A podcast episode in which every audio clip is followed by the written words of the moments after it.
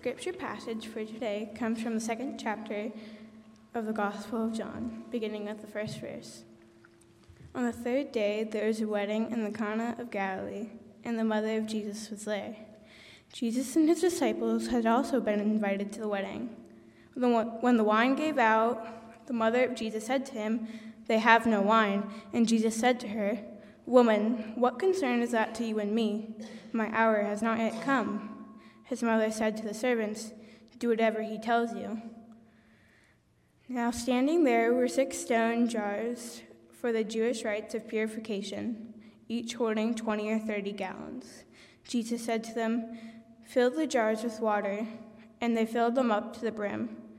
And he said to them, Now draw some out and take it to the chief steward. So they took it. When the steward tasted the water had become wine and did not know where it came from, though the servants who had drawn the water knew.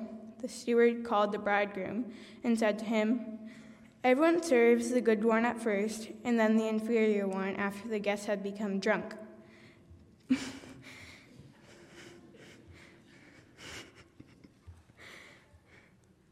but you kept the good wine until now.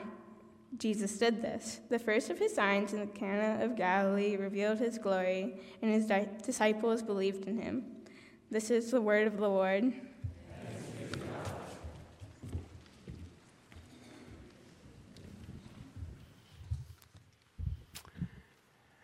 Let us pray. We thank you for our students this day, O God, through whom you pour your Spirit. And we are grateful, O Lord, for your word through whom you pour your Spirit. We are grateful for these words to come and pray that by your grace they would point to the word just read and to the word made flesh in Jesus the Christ. For we pray this in his name. Amen. when I was a senior in high school, I was captain of the high school basketball team. It turned out to be the worst basketball team in the high school's history which you may have surmised as soon as you learned that I was the captain of it. What was it that Groucho Marx said that he would never join a club that would have him as a member? The 1976 Lakeview basketball team was somewhat of a reflection of its captainship. A perfect example of this came when we were playing our crosstown rivals. It's always a big deal when you're playing your crosstown rivals. I was the point guard in our offense, which meant that I was the guy who was most definitely not supposed to shoot. My job was to pass. My job was to get others to shoot. My, my job was to bring the ball up the court. I think the coach said to me at one point, McConnell, the only time you shoot is when there are absolutely no other options.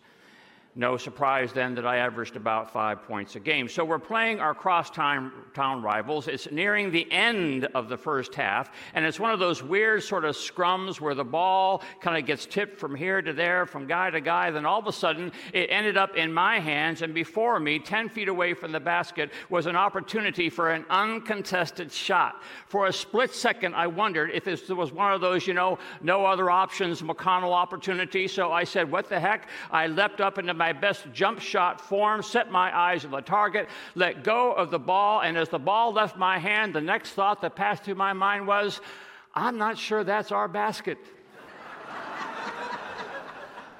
And you know, when they say that time slows down when you're in the process of an irredeemable act, well, it took about 13 hours for that ball to make it to the basket, during which my high school life flashed in front of my eyes. Once the ball got to the basket, it did what most of my shots did it caromed harmlessly off the side of the rim. Once play came to a halt, I became the laughing stock of the gymnasium. Our arch rivals were laughing. Our home team was laughing. Heavens, my cheerleader girlfriend was laughing. The halftime buzzer would not sound soon enough. Later that evening, when I got home, my father, who had witnessed this brilliant move on the part of his son, sat me down and said something close to this. Son, he said, there's nothing I can say that will make you feel better. All I can say is tonight is one of those nights that builds character. I had no idea what he was talking about. If tonight is one of those nights that builds character, then I'll take a pass on character. I'm still not entirely sure what he meant by that comment, except to say that your life and mine are filled with moments when it just didn't go our way. We didn't win the game, we didn't pass the test, we didn't get into the school of choice, we didn't get the job, we didn't get the girl or the boy, we didn't achieve the goal. In my first trial sermon at seminary, the professor, in so many words, said that it was the worst sermon he had ever heard preached from a Christian pulpit. If that builds character, then I'll take a pass on character. And yet, it is what life brings, right? Life brings the mountaintops and the valleys. Life brings the sharp turns in the road. Life brings great disappointment. To paraphrase that great theologian John Lennon, life is what happens when you've made other plans. So maybe the character part comes and when we try to understand what to do with these inevitable moments. How are these moments woven into our lives? What taste will they give to our future? Viktor Frankl, a Holocaust survivor and author of Man's Search for Meaning, said that, he was, that when he was experiencing the human degradation of the death camps, the pivotal thought that changed his whole journey through such awfulness was the idea that it no longer mattered what he expected from life. What mattered was what life expected from him. He had to give up his longing for the idyllic life and understand that a meaningful life is lived in response to the unexpected and oftentimes disappointing and sometimes tragic moments we all face. Frankl said that we must see ourselves as those being questioned by life. It's not what we expect from life that matters, it's what life expects from us. And maybe that's what's at hand in this little wedding taking place in the little town just down the road from Nazareth, the town of Cana in Galilee. There's nothing to suggest from John's account that this is a wedding of any note. This is no society nuptial, just a common village couple tying the knot with family and townsfolk, reception to follow. Wedding receptions in first century Palestine, as we learn, stretched not over hours but days. This was just one big excuse for one big long party. Food, music, wine were all the ways to rejoice in God, the God of love and family and creation. Shops shut down, children pause from their studies, life gets, hold, gets put on hold for a bit while we celebrate the goodness of two become one. But then life is what happens when you've made other plans. The wine runs out, the elixir of life has run dry. And in Palestine, that means the party is over. The band packs up, the caterers clear the tables, and the bride is left weeping in the corner. This may be a no name wedding, but that doesn't mean the tragedy is less felt. Something has to happen. So the appeal goes to the only one named in the story, the Rabbi Jesus from up the road, who just happens to be at the wedding. Do something, his mother says do something, redeem this thing, build some character, transform this tragedy. And we know how the story goes. Jesus orders some available stone jars to be filled with water. He asks for the water to be taken to the wine steward, the resident sommelier, and the sommelier tastes the water, and it falls upon what falls upon his palate is the nectar of the gods the nectar of the gods. And not just any nectar, oh, but the good stuff, the really good stuff. Now, I'm no wine expert. I know wine like I play basketball, but they say that the really good stuff has what they call character.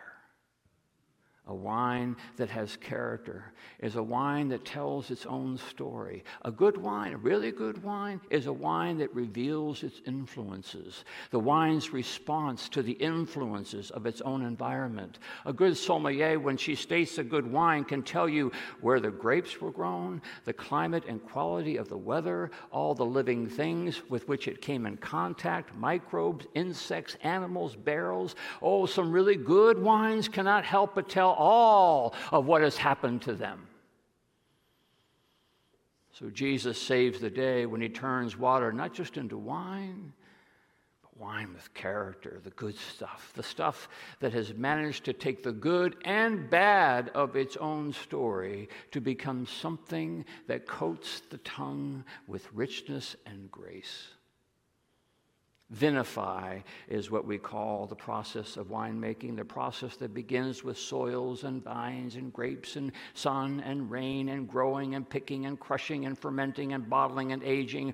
All the good stuff has been vinified. The good stuff has been produced by the master vintner who has woven all the tangibles and intangibles, the planned and unplanned, into a character that tells its own gracious story. So the vintner arrives in Cana of Galilee and sees before him a sudden change of plans, rain on a wedding day, empty barrels, and wonders how we can turn all this into something rich, something full bodied, something with some character. And sure enough, the wine that he ends up with is telling its story even today. We are talking about this wine even today. The longer it ages, the better it tastes. Did you notice that when Jesus gets asked to do something, he starts with what they already have, and then he turns it into something richer. Jesus doesn't just snap his fingers and bottles of wine appear in the racks. Jesus asks for what they have and what they have is just some water. But water is always where wine begins, right? No water from the heavens, no vines from the earth, no grapes from the vine. So Jesus asks for what they have, and he turns it into something, something of character. And don't you wonder if John tells us the story to wonder what a life might look like if the rabbi from Nazareth is present with the stuff we have.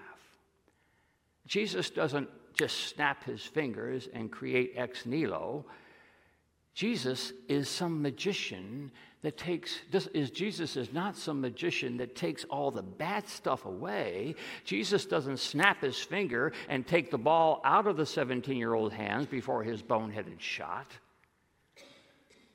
Jesus takes what we have, what we've done, and vinifies it, makes it into something. When I'm given the privilege of performing a wedding, somewhere along the way in preparation and counseling, I tell them that one of the secrets of wedding planning is knowing that something is going to go wrong. I even mentioned sometimes the Cana from the wedding from Cana, just as an example. I tell the bride and groom, and often the bride's mother, that every wedding has something that does not go as planned. This is one of the reasons why I'm never asked to be a motivational speaker. So I tell them, don't live under the illusion of perfection. Expect the unexpected, and then when the wrong thing happens, you can say, oh, look, there was that thing that was supposed to go wrong. Which leads me to the story of the wedding I did many moons ago, and things went off without a hitch. Everybody did their part to perfection, all systems go. It all came together, apparently proving my theory wrong until until after the wedding when the bride and groom were greeting their guests outside the church in the receiving line, and someone with a cigarette got close enough to the bride that an ash from a cigarette made its way to the front of the bride's very expensive silk dress. And there were, and on the front billows, a hole was born, burned the size of a dime. Right there for all to see, pictures still to be taken, and a reception still to attend. You can imagine into what orbit this would send most brides. But to my surprise, when the receiving line was done, it came, in came the bride into the sanctuary in a half trot down the aisle, exclaiming, Pastor Steve, Pastor Steve, look, here's what went wrong. That's not so bad. and it makes me wonder if the vintner had been at work, changing water into wine. Oh, good wine. Wine with character. Malcolm Muggeridge, that great essayist, social critic, late convert to the faith, when he reached the end of his life and looked back, he had this to say Contrary to what might be expected, I look back on experiences that at the time seemed especially desolating and painful. I look back on those experiences with particular satisfaction. Indeed, I can say with complete truthfulness that everything I learned in my 75 years upon this wor- in this world, everything that has truly enhanced and enlightened my experience, has been through affliction and not through happiness. On this Martin Luther King weekend, we remember that one of the great American voices was that of a slave who had been held in bondage for 20 years. Frederick Douglass jumped the train to freedom, and the vintner appeared and took his years of slavery, his wounds of bondage, and transformed him into one of the great abolitionists and writers and orators of his time. A wine of character, nectar of the gods. And the good stuff comes from the hard stuff, as we learn in life. And at one point, Douglass wrote If there is no struggle, there is no progress. Those who profess to favor freedom and yet depreciate agitation are men who want crops without plowing up the ground they want rain without thunder and lightning. They want the ocean without the awful roar of its many waters. The struggle may be a moral one, or it may be a physical one, or it may be both, but it must be a struggle. So, whether we are 16 or 60, the vintner makes his appearance on the mountaintops and in the valleys, upon the good soil and the bad soil, in the rain and in the sun, collecting from the vines the fruit of our lives, sometimes parched by the sun, sometimes drowned by the rain, but harvest them he does, for ours is a vinified life and the rabbi from Nazareth makes the best wine, the one with character, the one with a story to tell.